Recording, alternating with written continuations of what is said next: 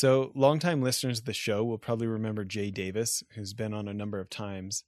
Well, in addition to being a friend and a consulting client, I'm excited to say now that he's also a sponsor of this show. Last year, when I was spending a lot of time at his company's office, he started a new company called Pillow Cube, which is this awesome memory foam rectangle pillow that's tall enough for me to be a side sleeper but not have to have my head sag down like when I try to fold over my regular pillows. It's really pretty amazing, and for any side sleepers like me, it's great so we don't have to wake up with shoulder pain. On top of that, it's been really fun for me to see him have so much success because it's been selling like crazy. Anyways, if you're a side sleeper, I highly recommend going to pillowcube.com and getting one for yourself. Boss, like you you never like micromanage me, you let me do whatever I want and and you know, then they contrasted their their style and they're like, you know, I think I'm kind of in the middle of micromanaging and then just not managing at all like you, you know. And I was like, okay, but I, I said, I said, well, l- let me let me help you understand. Like the reason why you have so much autonomy is because you've earned my trust. And I said, if, if you talk to somebody else that reports to me, they might say Johnny's the biggest micromanager ever. And it's because Welcome to Innovation and Leadership, where I interview uncommonly high achievers like top investment fund managers, elite special operations soldiers, startup CEOs who sold their companies for billions of dollars, pro athletes, Hollywood filmmakers, really as many different kinds of experts as I can. The whole idea is to hear how they did it and then what advice they have for the rest of us that can be applied to the organizations we're trying to grow and innovate. Thanks for listening, and I hope you enjoyed today's show. Today on the show, we've got a, a repeat guest I'm looking forward to. Johnny Hanna was on episode number 40, so, you know, 500 and something episodes ago. It's had some pretty great success uh, since then, and uh, hopefully he's going to tell us about it today. Johnny, thanks for coming back on. Yeah, thanks for having me. So tell us, uh, yeah, tell us for people who who weren't listening 500 episodes ago, tell them about Homie, and then let's talk about the progress. Yeah, we started Homie uh, a little over five years ago, and it's a, a, real estate software company. We have realtors for anybody looking to buy a home, sell a home. We've become a mortgage company, so we also help you do the loan. That's new from the last time you and I met. We now have a title company, so we do all the closings. We're a home insurance company. So I think I had the vision when when I met you, but I didn't have all of these actual businesses and you know the, the market share of of and, and the product market fit you know that, that we have now. So yeah, lots a lot's changed, but we save we save consumers thousands of dollars per transaction. So our goal's been to disrupt this industry, just to make it more transparent, simpler, and really more accessible for people to be able to buy and sell homes. Yeah. So, and you'd previously built Entrata up to like 100 million before you left there, right? Yeah, and it's still going strong. I don't know the the current numbers. I, you know, I I moved on from Entrata about 5 years ago. But yeah, it's I still have a ton of friends. They're loving it there and and business is going well. I know we talked about this a little bit 5 years ago, but but what made you want to do this? You you know, you'd already been successful. You could you could rest on your laurels if you wanted to. Yeah, I I don't I don't think any of us are meant to rest on our laurels. You know, I think every one of us, you know, we're creators, we're movers. We want to continue to build and grow no matter whatever, you know, exits you have of whatever other businesses you've created. But yeah, Homie is a business that deserves to be around. It it deserves to be in every market. Like consumers need choice. They need options and they haven't had choice. The 6% commission has stayed in place for way too long. And so, you know, I'm absolutely passionate about what we're doing and you know, I it's it's coming together. So, yeah, it's there there's just a I think a driving force to make the world a better place and provide a product that that does well for consumers and you know, financially makes sense for us as a company. So, for people not familiar, can you explain the structure? What what's the difference of your traditional traditional real estate broker to buy a house versus coming to you? Yeah, so when you typically hire an agent to sell a home, you typically pay around 6%. And so 6% on a $300,000 home, which I don't think there are $300,000 homes anywhere in America today. You know, it feels like the price has gone up so much. But using that math, that's $18,000 that you would pay somebody to help you sell a home. And right now, I mean, we're here in Utah, but we're also in Arizona, we're in Nevada, we're in Colorado, Idaho. So we've expanded to several states. But average days on market is like six days right now And so in six days, we've just never thought it makes sense to give up $18,000. And again, prices of homes have increased. They've increased actually since you and I met, they've increased 53%. I just did the math on what five years ago looked like. So if you hire a traditional agent, they got they're getting a 53% raise to sell the same home that they would have sold five years ago for 18 grand. They're now getting about, you know, what is that? It's about 20 28 grand you know? So it's that's a big jump but it's the same home. It doesn't take any more work. If if if anything right now with homes sitting on the market for 6 days it's it's really easy to sell. There's a million offers per home. So we've eliminated those fees in the way that we make money as a company. We do charge a, a low flat fee per home that we sell but you know we help people get loans and we make a little bit of money off the loans. We help people close at title. We make a little money there. We're a home insurance company.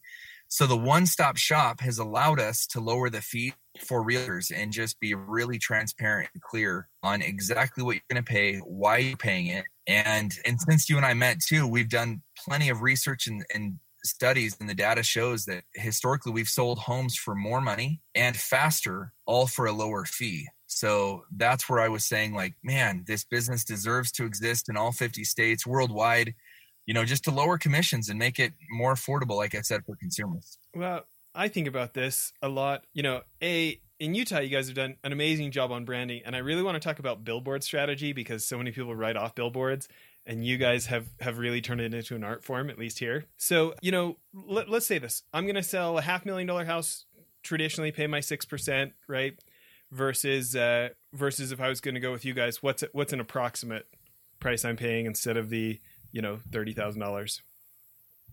Yeah, about twenty five hundred dollars.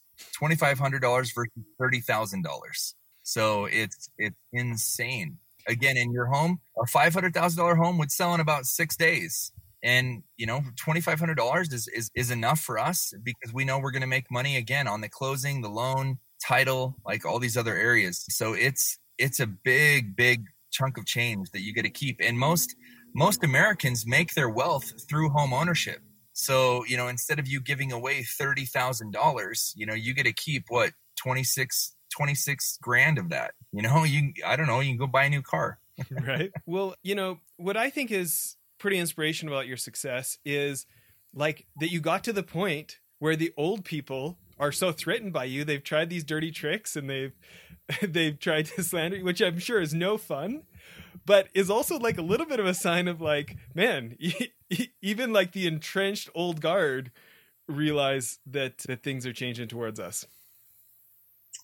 Yeah, they don't recognize that, yeah, their bad behavior toward us is just, it's fear based and it's inevitable. Like, you know if if we don't do this if we don't change this industry somebody else is going to. It's inevitable. Like prices come down. You can't keep this 6% real estate fee fixed forever you know and and tech there, there's already so much tech that exists. Everybody that goes to buy a home like 90% of the work's already done by the consumer you know? Everybody finds their own homes online. That that didn't always be used to be the case and and realtors had to work a lot harder when tech didn't exist but yeah that that backlash that we've received has actually uh, kept things really interesting for us. It's it's been a motivator to continue to push forward, but it's also helped, you know, to a degree to market our company. Like, you know, if we put up a billboard, or you know, one of you know another member of our association will put up a billboard against us across the highway, and they don't recognize that act- that actually benefits us and draws more attention to what we're doing. So. So yeah, it's, it's been really interesting to watch that happen and and be part of that. Yeah, you know, I think about like the last few years, and you and I have had a little contact. We always kept talking about getting together, having our families do a barbecue or something, but we haven't really hung out. And yet, I hear about you quite a bit, and I want to talk to you about leadership. You have, you have kind of been found out. Okay, you have a lot of people that think highly of you, that feel like you're considerate, that you're patient, you know things that often really driven CEOs don't always have associated with them. And you know, when you're not on stage, when you're not on an interview, there's a lot of people who have had really positive experiences. I'm interested in I'm sure that's intentionally cultivated. I'm interested in in how you think that through. Yeah, I, I think I think there's always there's always a battle with ego constantly. And that and, and ego stems from insecurity and there's the insecurity of feeling like you're better than you're smarter than you're cooler than you're richer than whatever. And then there's the insecurity on the flip side of i'm not enough you know or, or man if i could only raise as much money as that ceo or if i could do this that that person you know if i could have that car or that house or you know it, it all derives from insecurity. And in the middle of both of those areas is humility and it's actually true confidence and I have studied these principles that are mental fitness, mental health principles, and I've really worked on myself. So I I've gone, you know, I've I've gone back and forth on this pendulum of of thinking I'm better than to thinking I'm less than. And as I've as I've made it a, a deliberate focus and recognized the thoughts that are going through my head, you know, like why do I care so much about what they think? Like what's going on? What's my fear? As I've analyzed that root fear, it's brought me back to humility. And it's a hard place to stay, you know, like I don't I don't think I ever actually stay in humility. But I think because it's a conscious choice, I I don't bounce as far back and forth between my insecurities. You know, that that ego versus, you know, condescending or not condescending, but I what in, you know, the the the insecure portion on the letter less than the like I, I don't bounce as far. I stay closer to I think confidence and humility on, on occasion I'll, I'll, get out of hand and, and I have a really good support group around me that help to rein me back uh, back to humility. My wife is one of my greatest anchors of support. Like she is she's very grounded and I help her too. Like now that I understand these principles, it just yeah, I, I think that has been helpful to where I check myself and and one of our values at Homie is check yourself. And the underlying value of that is humility. So I, I have that focus outside of work and inside of work, and I think that's been deliberate and it's been so beneficial to to again like I said mental fitness, but yeah, I'm I'm less stressed. I'm less anxious. I, I'm less overwhelmed, recognizing that I have choice. I have power to change my thoughts and reframe my thoughts and to ask the right questions. But all of those compliments you just shared, thank you. And you know that that's very kind. I'm I'm grateful that there's that reputation. I, I, hope not to to let people down that that may be putting me on a pedestal that I don't deserve. Too funny. Well, are there any books or programs or anything that you would recommend for people who want to study that more? Yeah, there there's a program that I've really come to love. It's called ConneXions Classroom. And I'm not sure if I talked to you ever about it, but connexionsclassroom.com. This lady, Jodi Hildebrandt, she was a therapist for decades, and she's created a, a curriculum that is, I, I think, taken these principles and just simplified it to where all of us struggle. All of us have stresses. All of us, you know, you don't have to have some mental breakdown or think you need to check yourself into some institution. I think that's where the stigma comes from. But the truth is, like, we all should be doing push ups, we all should be doing sit ups, and we should all be working on our mind and our thoughts of what, and, and questioning constantly, like, why do I react the way that I do? Why did I get defensive?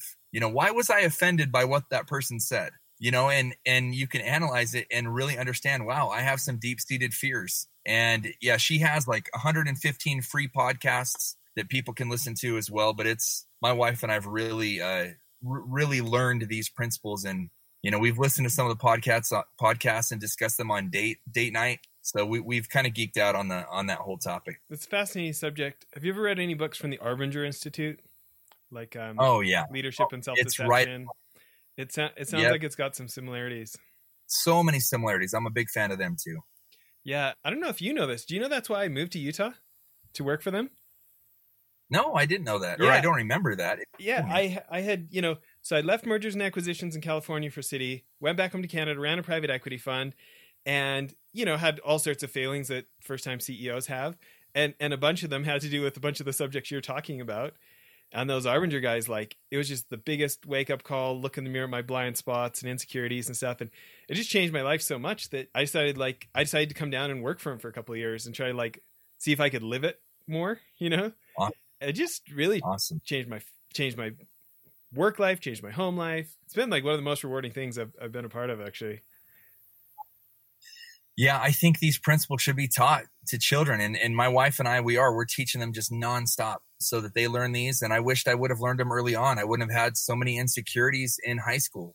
Well, I may have had those insecurities, but I would have been able to recognize them quicker and and to change my perception. I, I've thought a lot about basketball. Like I played basketball, labeled myself as a starter on the basketball team, and I was better than if I was a starter. If I was coming off the bench, I was less than, you know, and I would just bounce back and forth there. And I, I put so much meaning on having a good game. And if I had a good game, then I'm like, ah, oh, today's amazing. But it was because like my self worth was tied to me having a good basketball game. And I wasn't grounded in anything but the, the, the thought that my whole persona is because I'm a basketball player. And in business, it's been the same. Like with Homie, if our business is going well and, I, and and we have a lot of zeros in our bank account and you know market share, I've been like, oh, I'm a good CEO, you know. But when we've when we've had struggles, I've then told myself I suck. I'm I'm a terrible CEO. And we, you know, we had a time where I, I had trouble raising funds and growing the company. We were flat year over year. And I was in a dark place because of where what I was telling myself, the stories that I was telling myself.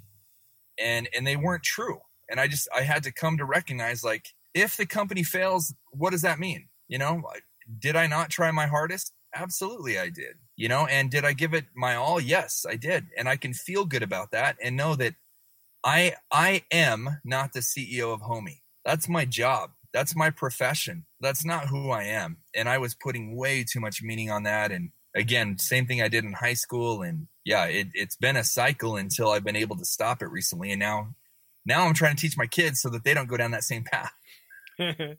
you know, I appreciate you bringing this up. This is something I've struggled with so much. I find not too many people are in a in a good place to discuss it because I think there's a lot of self blame that can happen, and and there's a lot of like, you know, we all have this like cardboard cutout version of ourselves we wish other people believed in, you know, and so bringing up previous mistakes stuff doesn't often contribute to that, right? But like, so this is a huge problem for me moving to Utah you know, I'd been this like, you know, at the number one mid-market M&A firm in the world in Southern California.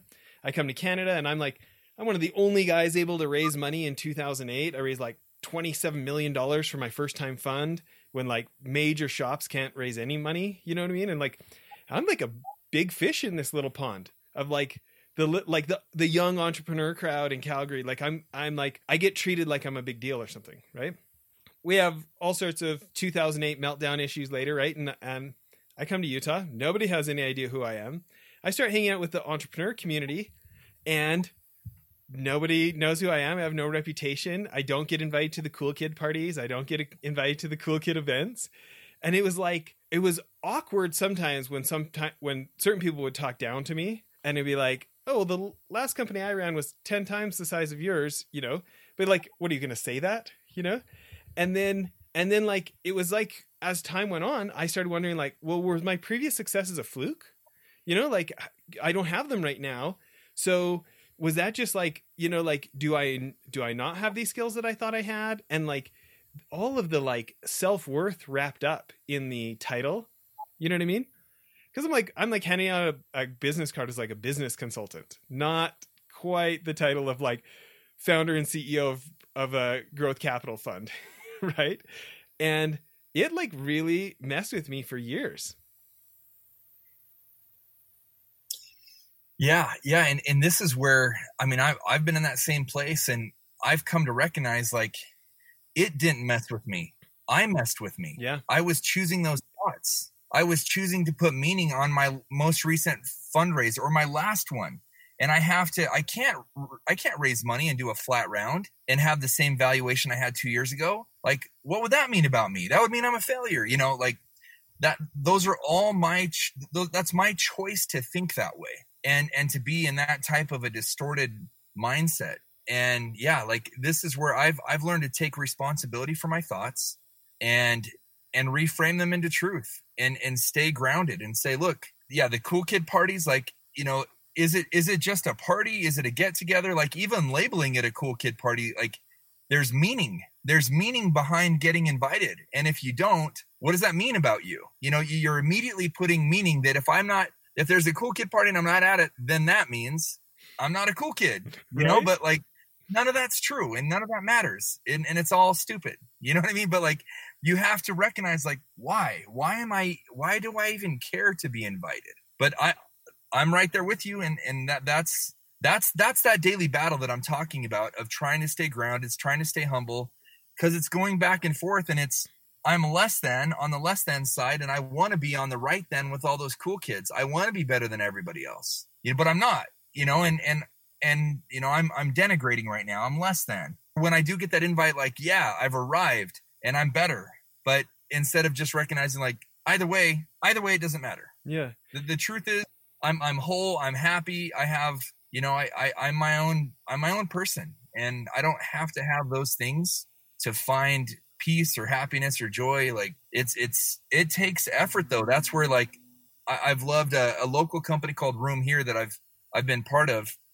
They've rebranded, you know, they've been trying to rebrand mental health to mental fitness just to point out like you got to do work. You know, you got to sweat. You got to you know, you got to sweat every day and actually put in work to control your thoughts and recognize where you might be off.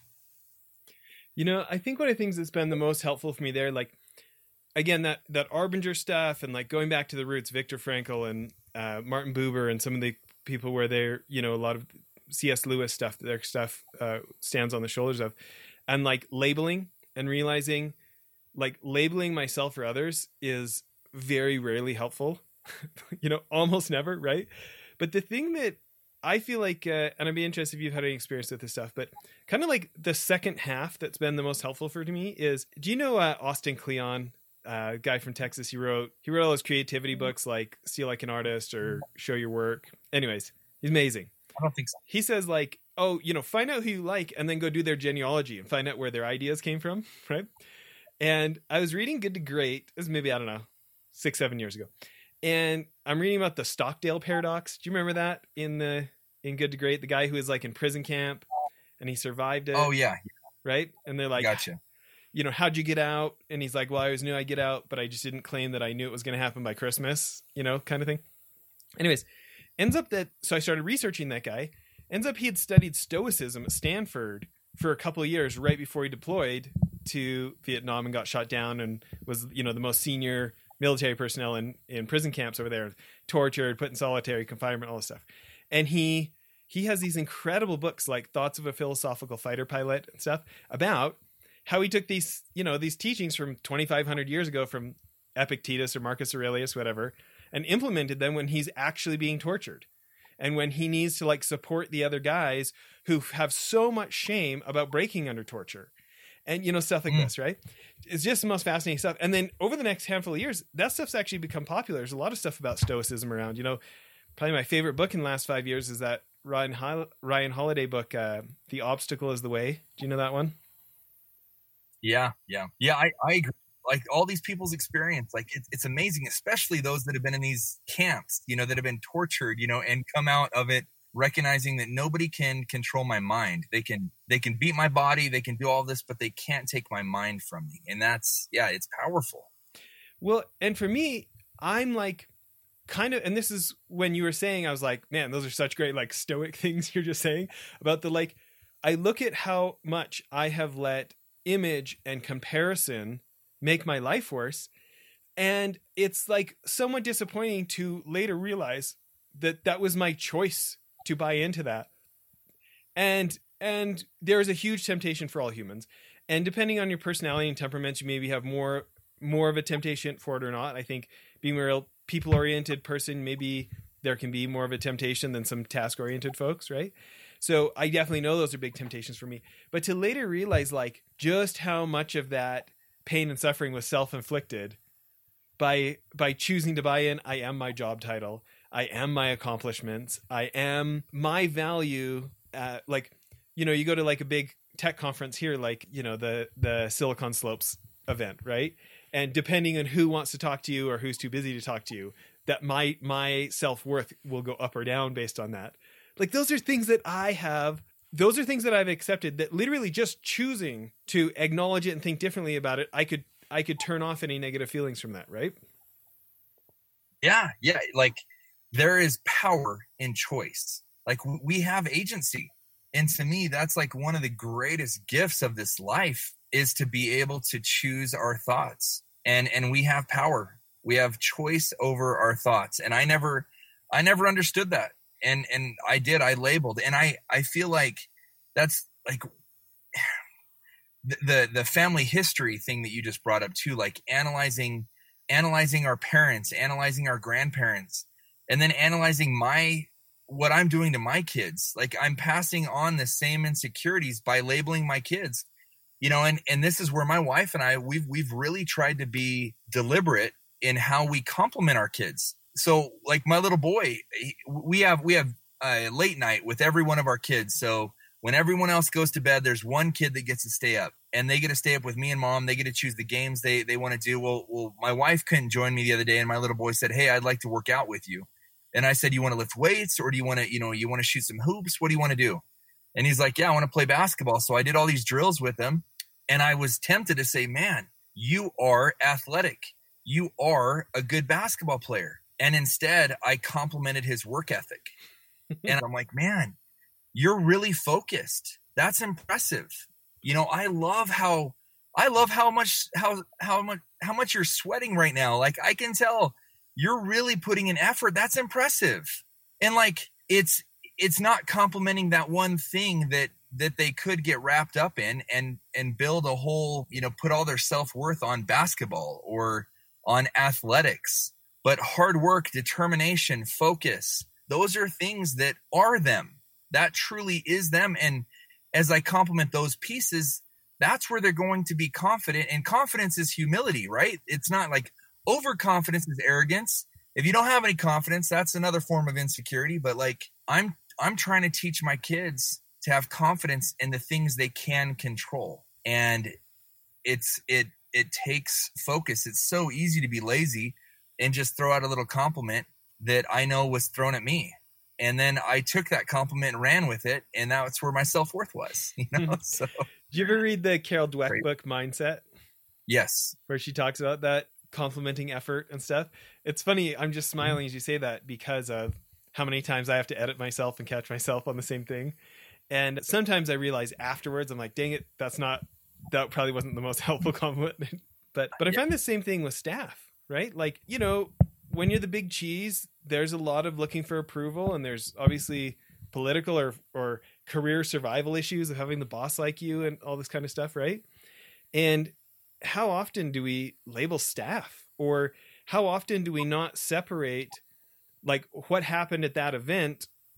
You know, they tried this, this was the result, and we associate them with that result. Maybe like how, how tempted am I to blame a staff member instead of the system that I architected that they're executing. You know, things like that, right? Yeah, and and I I think of all the labels, you know, just the job positions are all labels. You know, like you are a salesman. And and I've had I've had guys that I've worked with that don't want to be in sales anymore.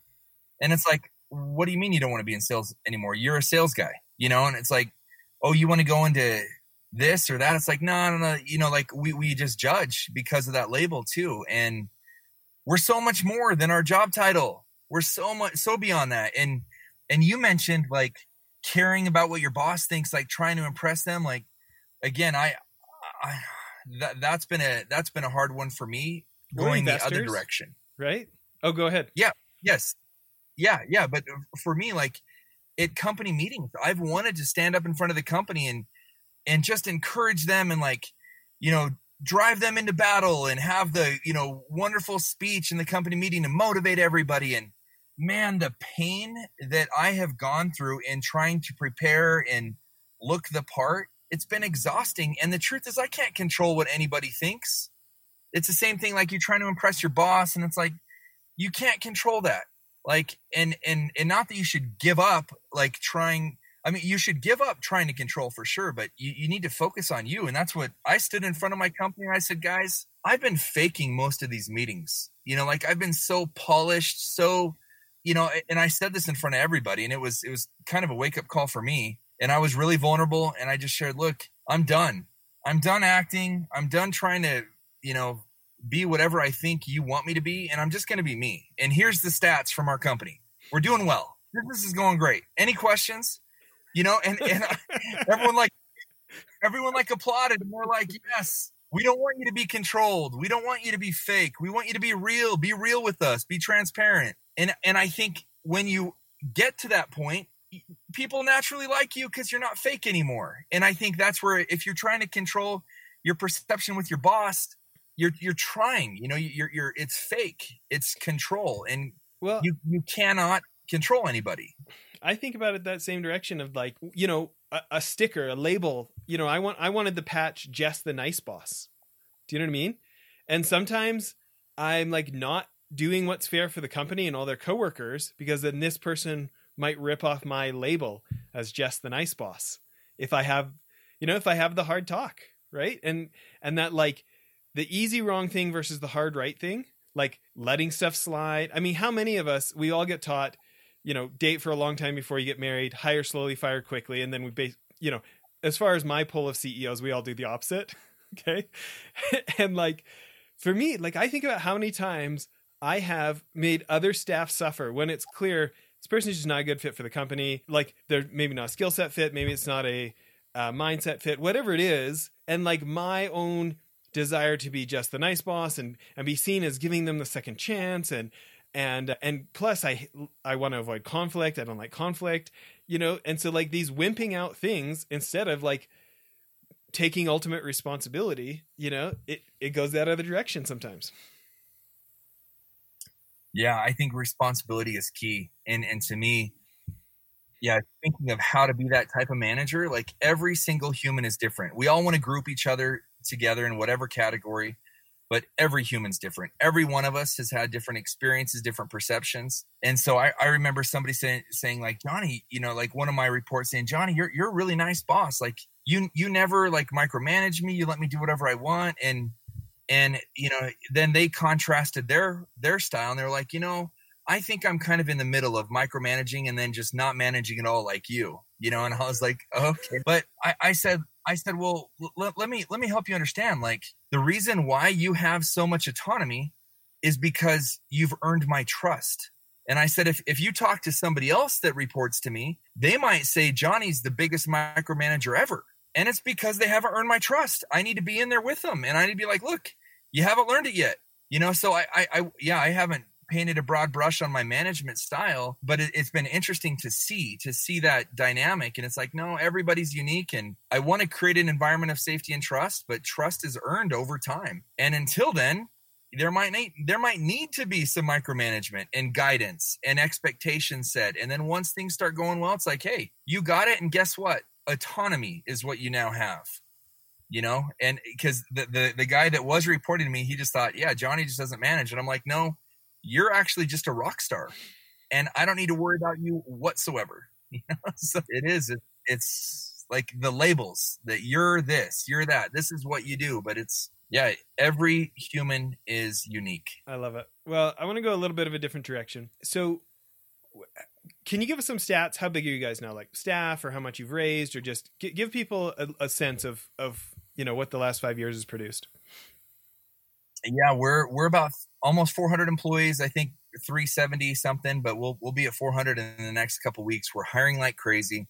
We've raised about 50 million to date. We, we have a huge round that will more than double that here. I think in the next in the next month. We'll use that to again grow and hire more intelligent people. Continue to you know hire more realtors, more loan officers, and and grow our business. And yeah, we're we're now about seven and a half percent market share in Utah. We're gaining market share in Arizona, Nevada. We just opened up Colorado and Idaho, so we're brand new there. But with this new raise, we'll probably open up the state of Texas, which is five new markets. It's Dallas, Fort Worth, Houston, San Antonio, Austin. And those five markets are bigger than the five markets we're currently in. So it's it's going to be really challenging for us. And with every new raise, every new amount of money, like we have more pressure to execute, more accountability, more responsibility. So, you know, I look forward to it and it's going to be challenging. So that's, I don't know, hopefully those stats help. yeah. Well, there's there's so many people that we know in common who are working really hard on their businesses and are not getting the kind of results you're getting. What do you think you're doing differently?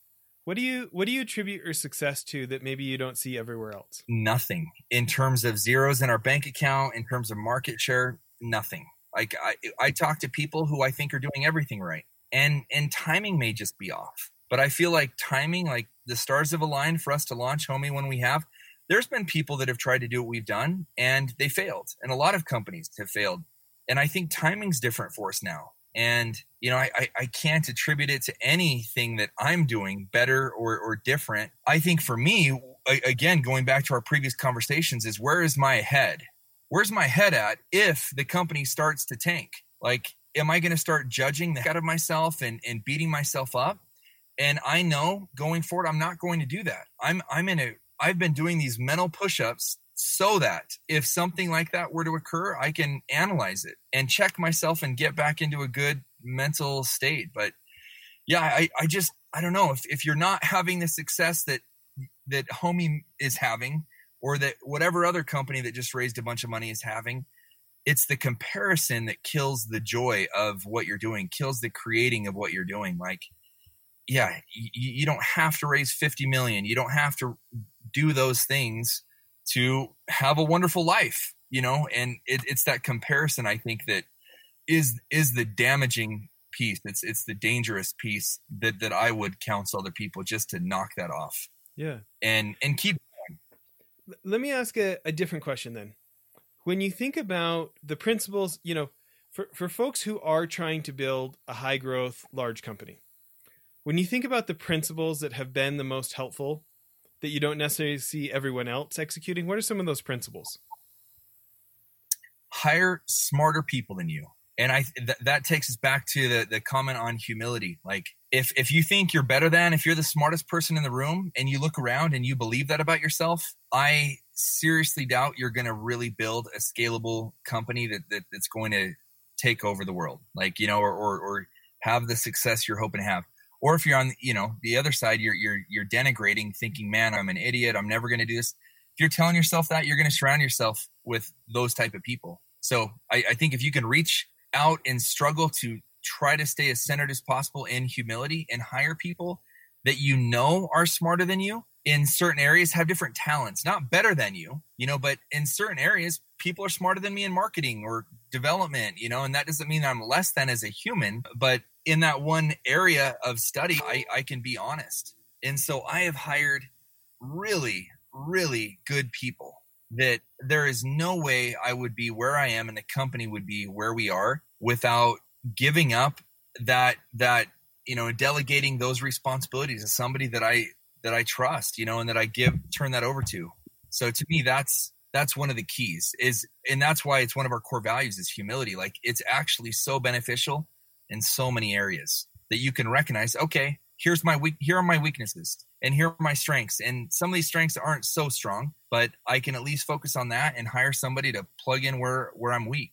And you have to have an ounce of humility to admit where you're weak and then to plug those holes. And i've seen a lot of people that are like you know will pound their chest and be like i i'm just going to crush my competition. You know I, I hope they die. And you know i wake up every morning wanting to see them struggle. And it's like Ew, that's the most those are arrogant answers. And it's like man i, I wouldn't want to be on your executive team because you're the smartest person in the room. You know when, when i hear that that level of, of arrogance and it's it's going to be hard to attract people. You might find other arrogant people that you're attracting but arrogance is just insecurity. You know it's, it's just the other level of insecurity. So that's that's absolutely what i would uh, counsel other people to focus on. And and if you are there if you're like wow i am kind of an arrogant jerk we'll start working on it you know start making some changes. Get get some people that'll be honest with you and check you and tell you hey like what you said in that room like do you recognize what you said and how that was you know how that came across to everybody? And you know people people in that position typically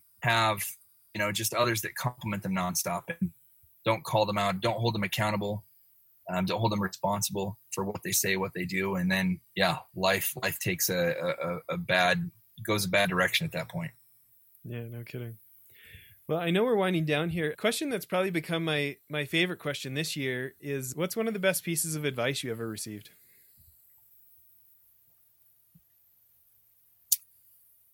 Um,